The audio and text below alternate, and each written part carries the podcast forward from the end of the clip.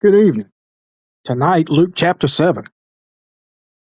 After he had finished all his sayings in the hearing of the people, he entered Capernaum. Now a centurion had a servant who was sick and at the point of death, who was highly valued by him. When the centurion heard about Jesus, he sent to him elders of the Jews, asking him to come and heal his servant. And when they came to Jesus, they pleaded with him earnestly, saying, "He is worthy to have you do this for him, for he loves our nation, and he is the one who built us our synagogue." And Jesus went with them. When he was not far from the house, the centurion sent friends, saying to him, "Lord, do not trouble yourself, for I am not worthy to have you come under my roof. Therefore I did not presume to come to you, but say the word, and let my servant be healed. For I am too, for I too am a man set under authority, with soldiers under me. And I say to one, go, and he goes, and to another, come, and he comes, and to my servant, do this, and he does it." When Jesus heard these things, he marveled at him, and turning to the crowd that followed him, said, "I tell you, not even in Israel have I found such faith." Now that's striking. A centurion, a Roman, Jesus is saying this about. And think of the humility that this man has. He is humbling himself before Jesus Christ. When Jesus heard these things, he marveled at him, and turning toward the crowd that followed him, and said, "I tell you, not even in Israel have I found such faith." And when those who had been sent returned to the house, they found the servant well. Soon afterward, he went to a town called Nain, and his disciples and a great crowd went with him. And as he drew near to the gate of the town, behold, a man who had died was being carried out, the only son of his mother, and she was a widow. And a considerable crowd from the town was with her. When the Lord saw her, he had compassion on her and said to her, "Do not weep." Then he came up and touched the bier, and the bearers stood still. And he said, "Young man, I say to you, arise." And the dead man sat up and began to speak, and Jesus gave him to his mother. Fear seized them all, and they glorified God, saying, "A great prophet has arisen among us, and God has visited his people." And this report about him spread through the whole of Judea and all the surrounding country. The disciples of John reported all these things to him, and John, calling two of his disciples to him, sent them to the Lord, saying, "Are you the one who is to come, or shall we look for another?" And when the men had come to him, they said, "John the Baptist has sent us to you, saying, Are you the one who is to come, or shall we look for another?" In that hour he healed many people of diseases and plagues and evil spirits, and on many who were blind he bestowed sight. And he answered them, "Go and tell John what you have seen and heard. The blind receive their sight, the lame walk, lepers are cleansed, and the deaf hear. The dead are raised up, the poor have good news preached to them. And blessed is the one who was not offended by me." When John's messengers had gone, Jesus began to speak to the crowds concerning John. "What did you go out into the wilderness to see?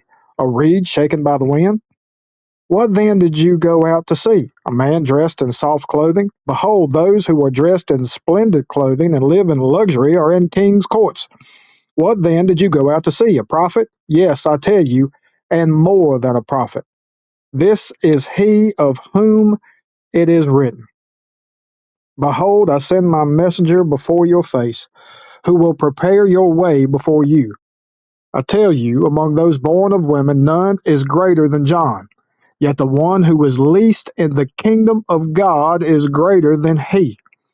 When all the people heard this, and the tax collectors too, they declared God just, having been baptized with the baptism of John. But the Pharisees and the lawyers rejected the purpose of God for themselves, not having been baptized by him.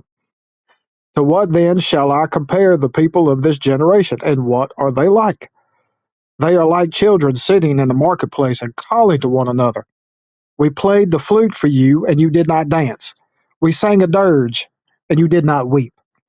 For John the Baptist was, uh, has come eating no bread and drinking no wine, and you say, he has a demon. The Son of Man has come eating and drinking, and you say, look at him, a glutton and a drunkard, a friend of tax collectors and sinners." yet wisdom is justified by all her children. One of the Pharisees asked him to eat with him, and he went into the Pharisee's house and reclined at table. And behold, a woman of the city, who was a sinner, when she learned that he was reclining at table in the Pharisee's house, brought an alabaster flask of ointment, and standing behind him at his feet, weeping, she began to wet his feet with her tears and wiped them with the hair of her head and kissed his feet and anointed them with the ointment. Now when the Pharisee who had invited him saw this, he said to himself, if this man were a prophet, he would have known who and what sort of woman this is who is touching him, for she is a sinner. And Jesus answering said to him, Simon, I have something to say to you. And he answered, say it, teacher. A certain moneylender had two debtors.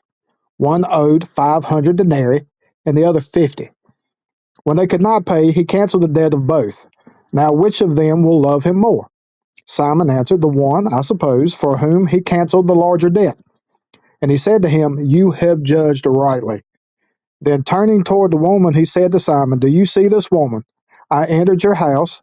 You gave me no water for my feet, but she has wet my feet with her tears and wiped them with her hair. You gave me no kiss, but from the time I came in, she has not ceased to kiss my feet. You did not anoint my head with oil, but she has anointed my feet with ointment.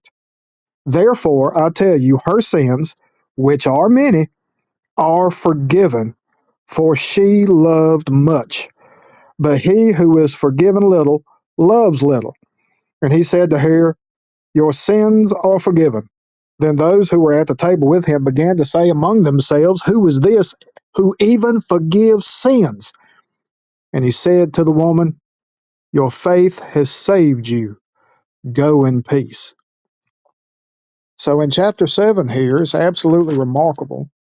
We, we start out uh, with Jesus uh, performing a couple of miracles here, right? The centurion's servant, and then raises a widow's son. A centurion, a Roman.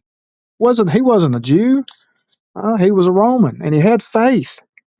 He had faith. I tell you, not even in Israel have I found such faith. And that's the reason why I read it twice a while ago. And that's just marvelous, right? And then, then we have John the Baptist. And he says, you know, are you the one? And Jesus has them stay with him for a while and says, hey, look, go report what it is that you've seen and what you have heard. And then he starts teaching the Pharisees. You know, they don't want to listen. Um, but he starts teaching them because they're, they're the ones that think they're religious. And this woman, who is a sinner, she has many sins, but she comes in with humility and recognizing Jesus's uh, lordship, basically, and weeping, cleaning his feet, which is a tremendous act of humility. And he chastises the Pharisees and says, look, she's got the right of it. So anyway, there you go, chapter seven. Tomorrow, chapter eight. I hope this message finds you blessed, and I hope you have a blessed evening.